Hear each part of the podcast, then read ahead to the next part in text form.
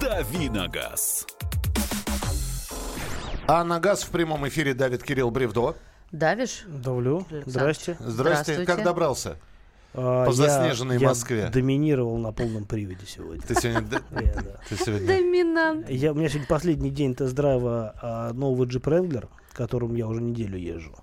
А что ж молчишь? До этого ездил... Ну, сейчас расскажу. До этого ездил на заднем приводе, потому что трансмиссия у Jeep'а практически уникальная. Она сильно продвинулась со времен прошлого поколения. А, поскольку версия Rubicon, а, то там а, есть отличительная особенность именно в трансмиссионном плане. Во-первых, там можно заблокировать передний и задний дифференциал принудительно.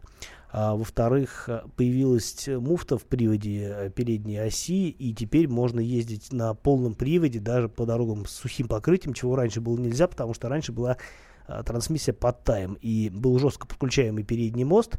Таким образом, ну, в общем, это было, можно использовать его только на дорогах, а, с, ну, либо на скользких дорогах, либо на грунтовых дорогах, но не на асфальте, потому что шел повышенный износ трансмиссии, и машина управлялась не так, как надо. Сейчас с муфтой можно ездить где угодно, как угодно.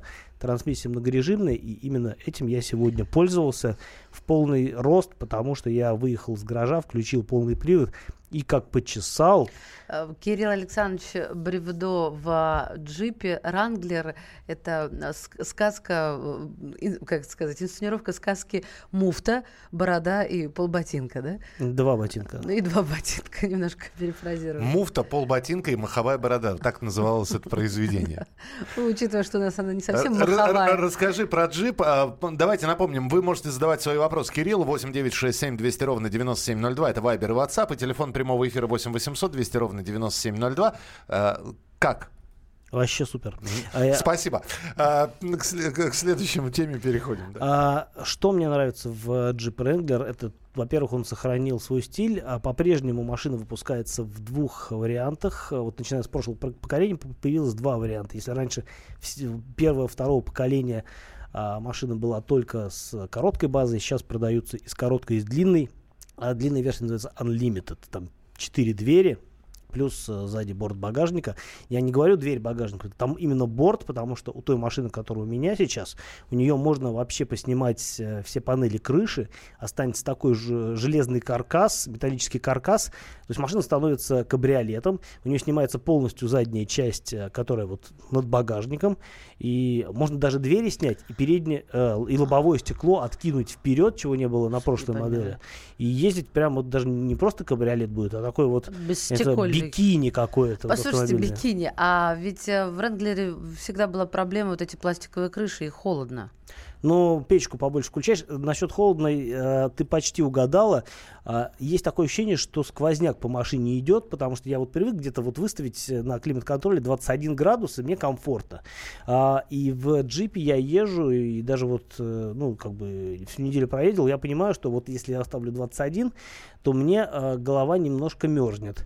Э, и тут либо шапку надеваю, либо температуру увеличиваю. Я выбрал последний вариант. Ездил, у меня вот сейчас двадцать три градуса стоит в машине. Шапка есть, шапка есть.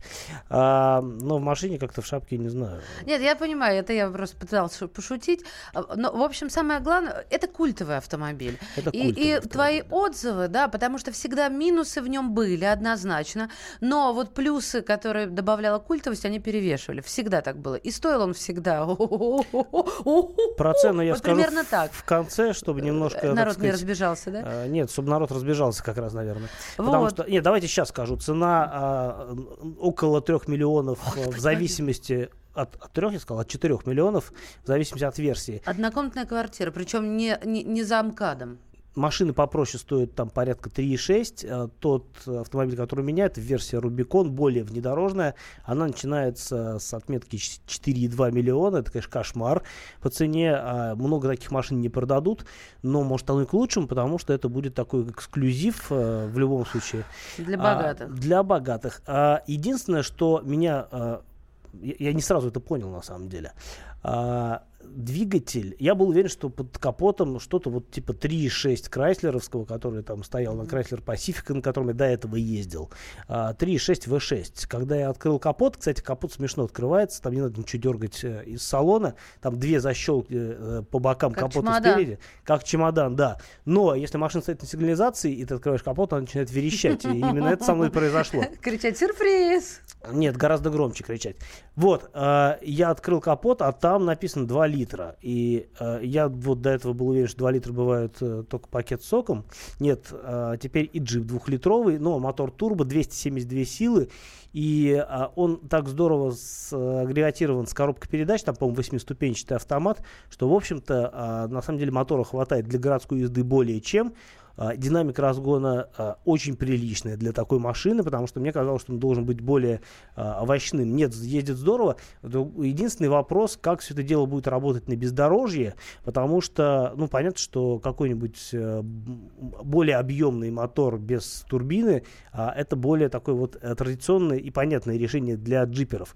Здесь два литра, крутящего момента много, а, с коробкой дружит он хорошо, а, на версии Rubicon передачное отношение, понижающее передачи еще больше, чем на стандартных версиях, поэтому я думаю, что на бездорожье все будет э, лучше, чем э, даже можно себе представить, просто потому, что этот джип, и он умеет ездить там, где машины ездить в принципе не должны. Ну, слава богу. Главное вовремя. Цена, конечно, только так, не слава богу. Поехали по вопросам. Да, да. Да. Подскажите, пожалуйста, эл эр Discovery четыре на пневмо стоит рассматривать? Какие основные у него болезни? А то на форумах кто-то хвалит, кто-то ругает. А, ну, насколько я знаю, у Discovery две серьезные проблемы. Это пневмо, которую у нас научились решать какой-то относительно малой кровью. И вообще говорят, что пневмо на Land Rover четвертом, ну, что третьем, что четвертом, она там примерно одинаковая. Да? Она по надежности лучше, чем пневмо, например, на Mercedes эм эл класса и джи эл класса. Поэтому бояться, наверное, Discovery не стоит, но э, на разных машинах по-разному ведут себя двигатели. Где-то, например, дизель может закончиться раньше, чем вы ожидаете. Ну и бывают проблемы с электроникой, потому что машины сложные технически, в ней много, много разных проводов, блоков и так далее. Все это может глючить, британцы этим славятся. Так что вот по электрике проблем может быть даже больше, чем по пневме. Э, а в принципе, кон... ну, понятно, что если вы будете присматриваться к машине на пружине, то проблем у вас будет в принципе меньше. Но пневмо это тоже, в общем-то, не повод от машины отказываться, если она в хорошем состоянии, ухоженная и в целом производит приятное впечатление. Здравствуйте, подскажите, штраф за просроченные права на месяц пока? Ну, вот такой вопрос. Не, не понимаю, в чем суть. Ну... Уточните, пожалуйста, семидесятый. А, здравствуйте, что вы думаете о Renault Laguna второго поколения? Стоит ли брать? Цена хорошая. Алексей из Ставрополя. Renault Laguna второго поколения. Машина неплохая, очень комфортабельная, с довольно просторным салоном, с большим запасом места на заднем ряду и хорошим багажником. Угу. Но надо понимать, что эти машины уже давно не выпускаются и, в общем-то, скорее всего, активно эксплуатировались предыдущими владельцами, даже не одним, наверное, владельцем, предыдущими владельцами. И тут, конечно, нужно смотреть, в каком машина состоянии, и отталкиваться уже не от того, какая это модель, а от того, какое состояние у этой модели. Так, э, расскажите про новые номера, то я новость слышал. Новость следующая. Э, введение нового стандарта автономеров пока откладывается. И это предложение ГИБДД. Предполагалось, что новый стандарт для номеров автомобилей и мотоциклов начнет действовать уже с января две тысячи девятнадцатого года. Но госавтоинспекция обратилась к Росстандарту с предложением отсрочить введение нового стандарта на семь месяцев. То есть новые стандарты номеров для мотоциклов и автомобилей будут вводиться в середине две тысячи девятнадцатого года. Что за новый стандарт, скажи мне, пожалуйста. А, новый стандарт хорош. А, он предусматривает а, пере... иной формат автомобильных номер... не автомобильных номеров даже, а номеров для а, мотоциклов. Они будут уменьшенного размера по сравнению с тем, что сейчас есть. Это хорошо, потому что большинство мотоциклов просто а, не предназначены для установки таких гигантских номеров, как у нас до сих пор были, а, согласно ГОСТу девяносто третьего года. А, что касается касается автомобильных номеров, то появится а, новый формат. Вот у нас обычно продолговатый номер, я буквы не по, размеры в миллиметрах не помню, но появится формат, условно говоря, квадратный, который легко встает на автомобили японского производства и американского производства, где другие, а, в принципе, стандарты номерных знаков. Появятся специальные знаки для классической техники, появятся специальные знаки для э, спортивной техники. В общем, достаточно серьезные изменения, и, на мой взгляд, все вполне позитивные. Друзья, давайте, как только мы узнаем новый регламент, как это будет обмен происходить, это же не, не, не значит, что в середине... Ничего менять не будут, просто будут выдавать... Выдавать новые, новые да. да. Но регламент мы все равно расскажем через какое-то время. Дави на газ. Товарищ адвокат! Адвокат! Спокойно, спокойно. Народного адвоката Леонида Альшанского хватит на всех. Юридические консультации в прямом эфире. Слушайте и звоните по субботам с шестнадцати часов по московскому времени.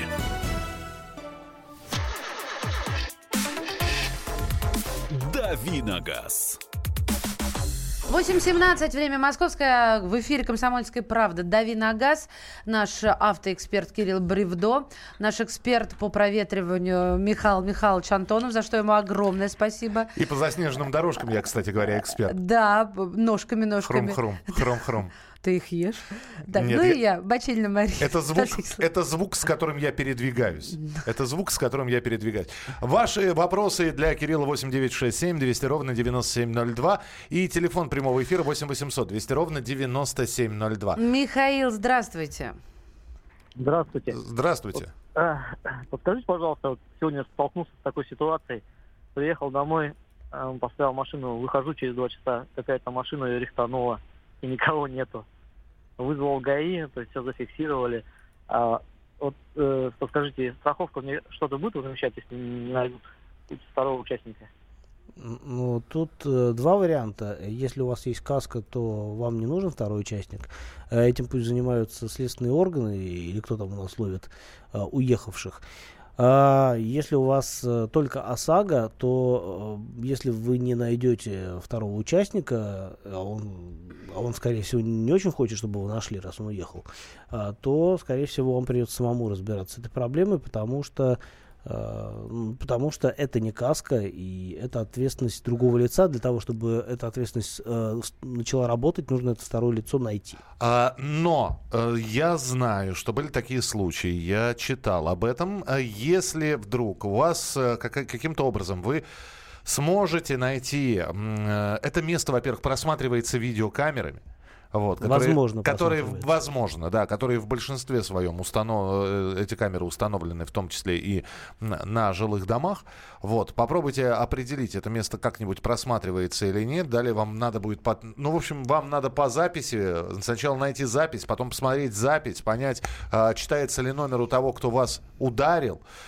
По идее, этим должны заниматься не вы, но, скорее всего, заниматься придется этим именно вам, потому что никто, кроме вас, заниматься этим не планирует. Скорее всего, даже если а, у вас приняли какое-то заявление и так далее, а, у нас а, в некоторых случаях системы работают из-под палки, и палкой этой выступаете опять-таки вы. А, так что, а, в общем, в данном случае спасение утопающих – это дело рук самих утопающих, и, и вряд ли стоит надеяться на то, что а, за вас а, найдут вот этого участника. Скорее всего, вам придется шевелиться самому, если вы хотите э, этот ущерб каким-то образом возместить и покарать человека, который уехал, потому что, в принципе, за у, покидание места ДТП ему грозит лишение прав, а это не очень хорошо для него. Мне нравится слово «покарать». Скажите мощное такое русское слово. восемь восемьсот двести ровно девяносто семь ноль два. Дмитрий, здравствуйте. Здравствуйте. Доброе утро, Михаил. Доброе утро, Мария и Кирилл. У меня вопрос к Кириллу и к Михаилу. Значит, первый вопрос. Кирилл, вот система курсовой устойчивости на передний привод Mitsubishi икс. Что скажете, стоит ли устанавливать? И как вообще эта система по себе в Но... наших условиях дорожных? Давайте формулируйте вопрос для Михаила, а я свой вопрос запомнил, буду отвечать дальше. Да, для меня так, какой вопрос? Михаил, я в одиннадцать к вам подъеду. Я надеюсь, что вам подарочек передам. Хорошо, прекрасно. Это даже не вопрос, это как констатация факта. Я буду ждать. Кирилл, пожалуйста, отвечай на вопрос. А я буду отвечать, да. В общем, а я молчать. А вы молчите. В тряпочку. Система курсовой устойчивости, система стабилизации, разные названия у нее есть. Она либо на машине уже есть, либо на машине ее еще нет и уже не будет, потому что сами поставить вы ее не сможете. Это достаточно серьезно интегрировано в электронику и вообще в разные узлы, агрегаты, система. Она, безусловно, полезна и нужна, и зимой в частности, потому что ну, вот сейчас вообще машины без систем стабилизации в Европе не продаются в принципе, да, и это нормальная ситуация. Так что система хорошая, полезная и очень нужная, но если ее нет, то поставить вы ее не сможете, а если она есть, то поддерживайте ее в добром здравии, а там тоже бывают всякие глюки, эта электроника, она... С ней что-то может случиться, какие-то датчики и так далее, но обычно она достаточно надежна. Вот у меня на машине девяностого года она прекрасно работает и по сию пору, при том, что она тогда была еще довольно примитивной. Машина бэ эм вэ, очень старая. Но на современных машинах э, они более эффективные еще, они лучше работают, и польза от них гигантская, на мой взгляд. восемь восемьсот двести ровно девяносто семь ноль два. А, так, э, а у меня к утру примерзают колодки, стопорятся колеса. Есть какой-нибудь лайфхак? А, скорее всего, у вас примерзают колеса и стопорятся колодки, если вы зимой или в, при переходе через ноль, например, пользуетесь э, ручником. Ну, то есть э, стояночным тормозом. Если вы не будете им пользоваться, то вероятность того, что колодки у вас будут примерзать, она э, будет, э, ну, если вы не ничтожны, то я не вижу повода для того, чтобы это происходило.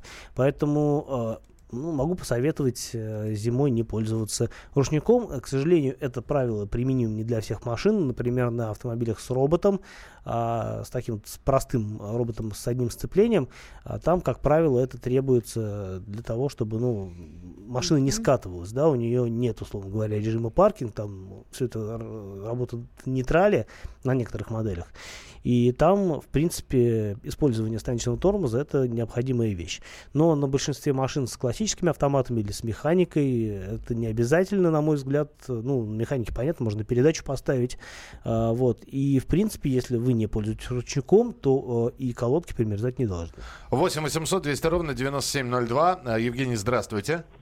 Здравствуйте. Подскажите, пожалуйста, слышал в вашей передаче вопрос про Suzuki Wagon R+. Что можете сказать об этой машине? Просто мама хочет маленькую компактную машину, чтобы там все складывалось, с ровным полом было. Ездить на дачу, там перевозить всякие вещи ей надо.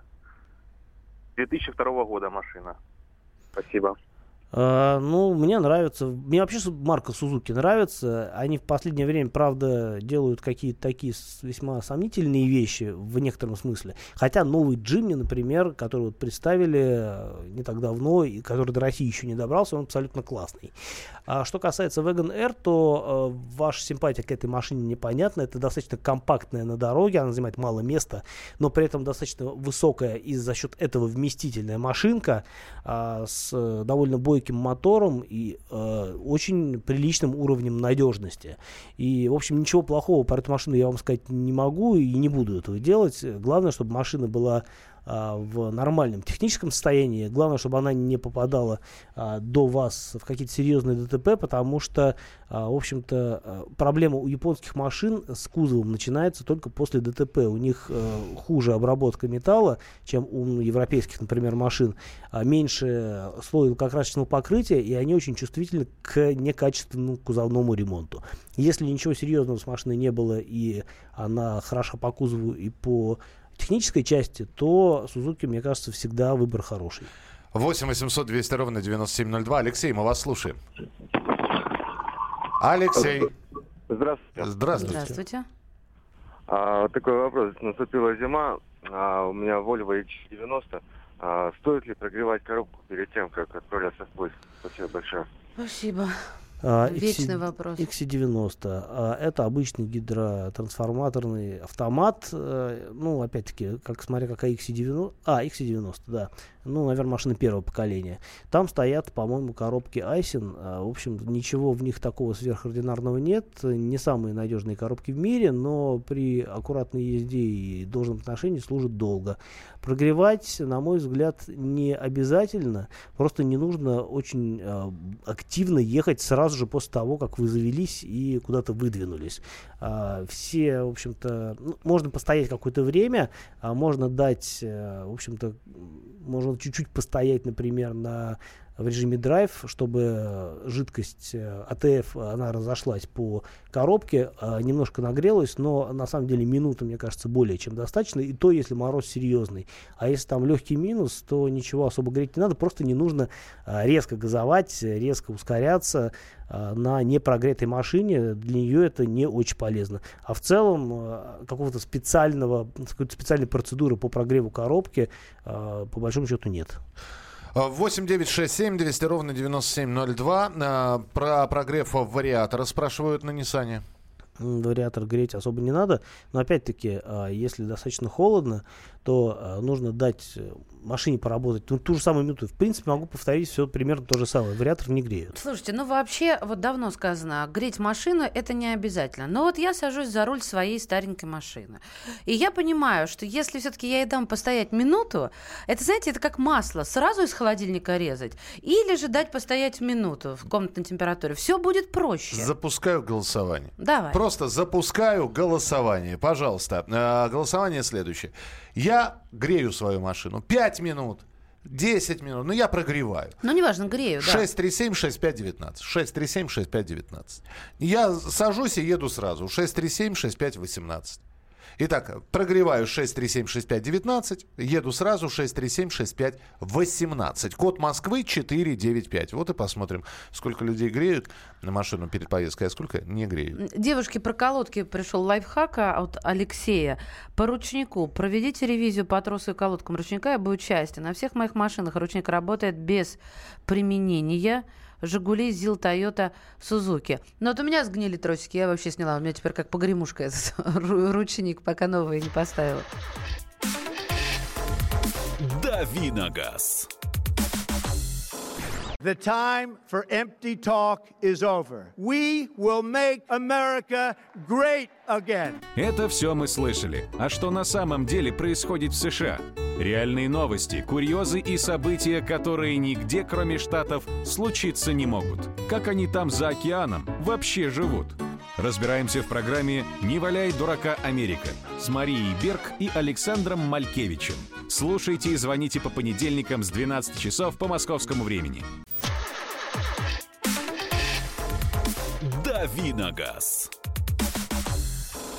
Итак, друзья, мы сегодня, помимо того, что отвечает Кирилл на ваши вопросы, мы еще и смотрим на новости автомобильные, которые прилетают, которые обсуждаются. Все это в программе «Главное вовремя» в нашей рубрике «Дави на газ». Мария Бачинина, Кирилл Бревдо. Михаил Антонов. В России могут объединить площадку и город при сдаче экзаменов на водительское удостоверение. Мы уже об этом говорили, и вот такая система должна заработать с две тысячи девятнадцатого года.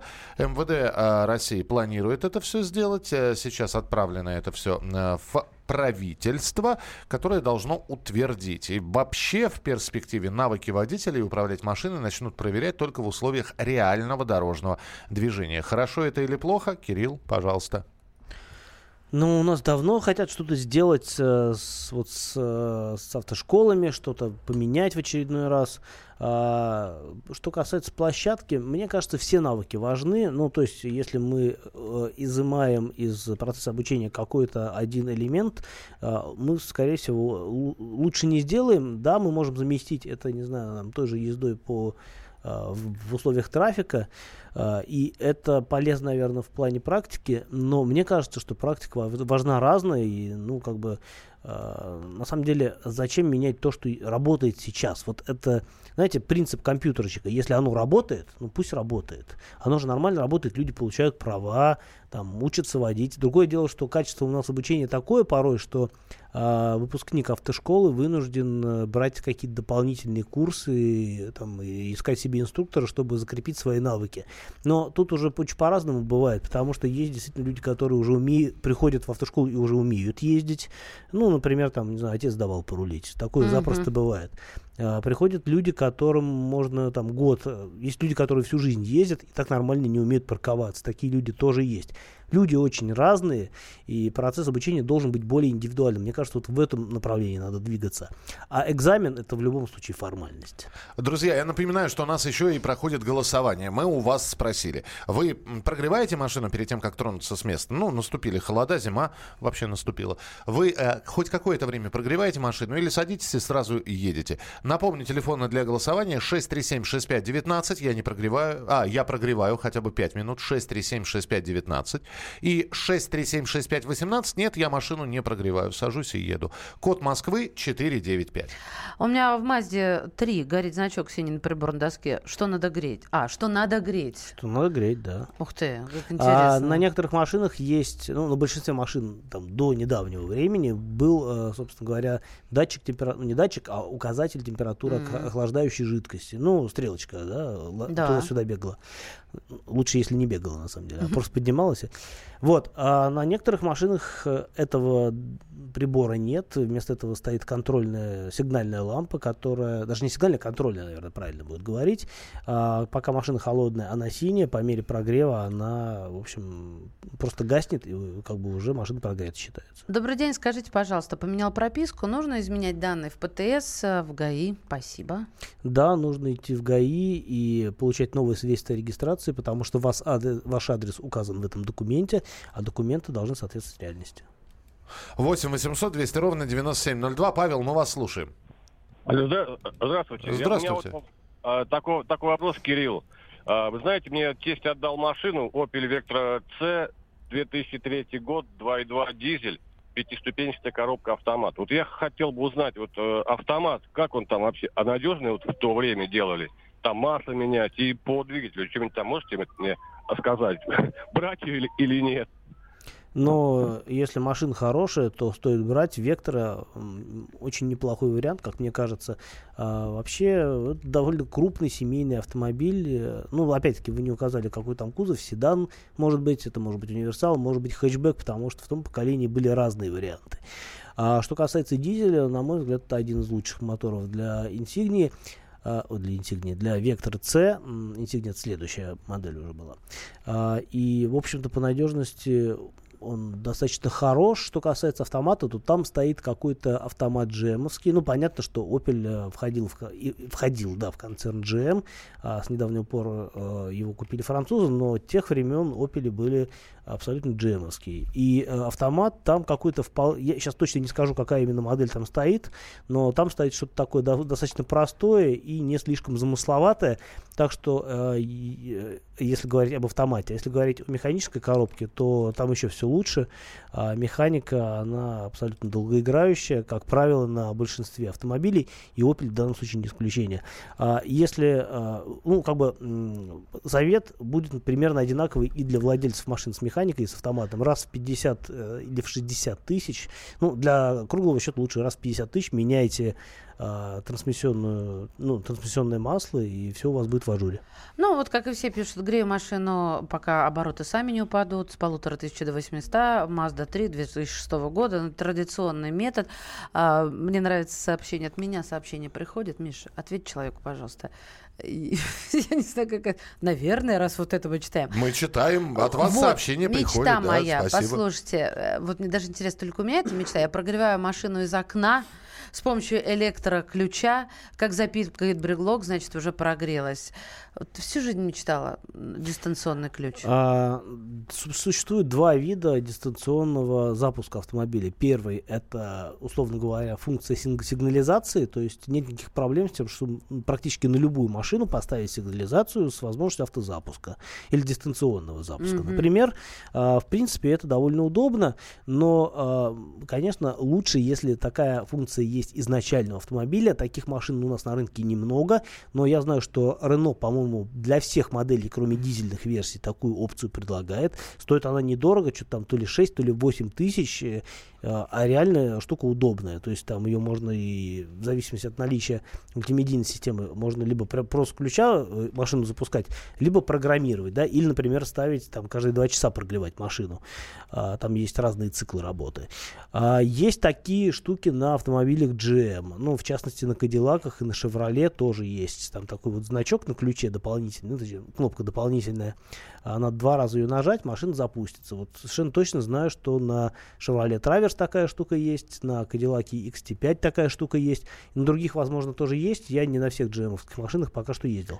Так что это вещь полезная, и, в общем-то, если есть возможность взять машину с ней, отказываться не стоит. А не пора ли нам подвести итоги голосования? Легко, легко, как раз пора, потому потому что у нас разделение семьдесят пять на двадцать пять. семьдесят пять процентов хотя бы на немножечко, но включают прогрев машины, и двадцать пять процентов садятся сразу и едут. Вот именно такая статистика. двадцать пять процентов не прогревает машину. Спасибо, что принимали участие в вопросе. восемь восемьсот двести ровно девяносто семь ноль два, телефон прямого эфира. Игорь, мы вас слушаем. Здравствуйте. Здравствуйте. Стараюсь быстро. Сначала вопрос и некие два там совета. А, Кирилл, скажите, пожалуйста, прошла информация, что Citroën выпустил какой-то новый кроссовер. Если у вас что-то, вот можете сказать по этому поводу. И два момента еще по поводу стояночного тормоза. Ну, хочу обратить внимание, что стояночным тормозом все-таки периодически желательно пользоваться, так как он закисает. Особенно у современных машин, у ряда моделей стояночный тормоз сделан так, вернее, трос стояночного тормоза, что он внизу делает некую такую, ну, петлю прогибается. Если не пользоваться, там скапливается влага, грязь. И можно сказать, что не пользовавшись стояночным тормозом, вы его выведете из строя, и когда он понадобится, вы не сможете э, им пользоваться. Ну а по поводу прогрева для себя так определил. До минус пятнадцати я прогреваю, чтобы мне было комфортно. Это обычно пять-семь минут, пока одеваюсь. После минус пятнадцати э, это уже делается для того, чтобы легче было машине. Вот все. Спасибо. Спасибо. А, про Citroën. Uh, модель называется Citroën си пять Aircross. Это новая модель, которая появится в России в две тысячи девятнадцатом году. Она уже продается в Китае, на самом деле, года примерно с семнадцатого. Ну вот, ее допилили до наших реалий, ну, как до европейской. Теперь машина придет uh, в Европу и, соответственно, в Россию. Uh, машина прикольная, она очень симпатичная наружно. Маша любит нас гуглить, uh, машины. Если она погуглит си пять Aircross, она увидит, что машина действительно симпатичная. У нее очень приличный uh, по отделки салон, как у многих э, Citroёнов и Peugeot последнего времени, то есть прям все и дизайнерски, и по материалам все очень здорово.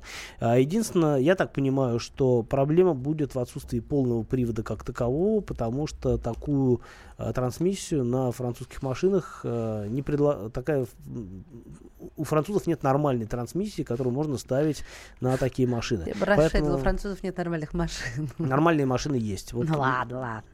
А, так вредничаю. Что кроссовер симпатичный, интересный, но для да. тех, кому не нужен полный привод. Да, согласна. Он интересный и симпатичный, не более того. Действительно, по сравнению с другими Citroёнами, которые там на брюшке ползали всю жизнь, да, ну, я имею в виду не кроссоверы, а седаны или хэтчбеки, это очень даже мило. Да. восемь восемьсот двести ровно девяносто семь ноль два. восемь восемьсот двести ровно девяносто семь ноль два. Юрий, здравствуйте. Доброе утро. Свои пять копеек ставлю про прогрев быстренько. Машину надо прогревать, потому что помимо двигателя в автомобиле есть прокладки, шланги, э, всякие... Гидроусилитель руля есть в да. машине, да. Э, на холодную, если машину заводить, все это э, сжимается, все э, резинки и жидкости, они выливаются просто-напросто. Несколько, э, я видел таких случаев, когда из коробки масло вытекало на холодную. То есть машину надо обязательно прогревать. Принято. Спасибо. Спасибо. Вставлю свои пять копеек по поводу э, всяких шлангов и жидкостей. Э, действительно, на старых, как правило, машинах с гидроусилителями руля э, в сильный мороз, если начать активно крутить рулем на холодной машине, то могут соскочить, ну, просто соскочить, да, или порваться шланги, которые ведут, собственно, гидроусилитель руля. Такое, я знаю, свойственно, например, в частности, да, итальянским машинам, там, Альфа-Ромео, Фиаты, но это, в принципе, как бы машины устроены примерно одинаково, да, в, в той или иной степени, и при наличии ги- гидроусилителя, в общем, нужно эту особенность иметь в виду, но это скорее, опять-таки, с поправкой на очень сильные морозы, с поправкой на э, сильный, э, на, например, приличный возраст самого автомобиля. У нас буквально минута.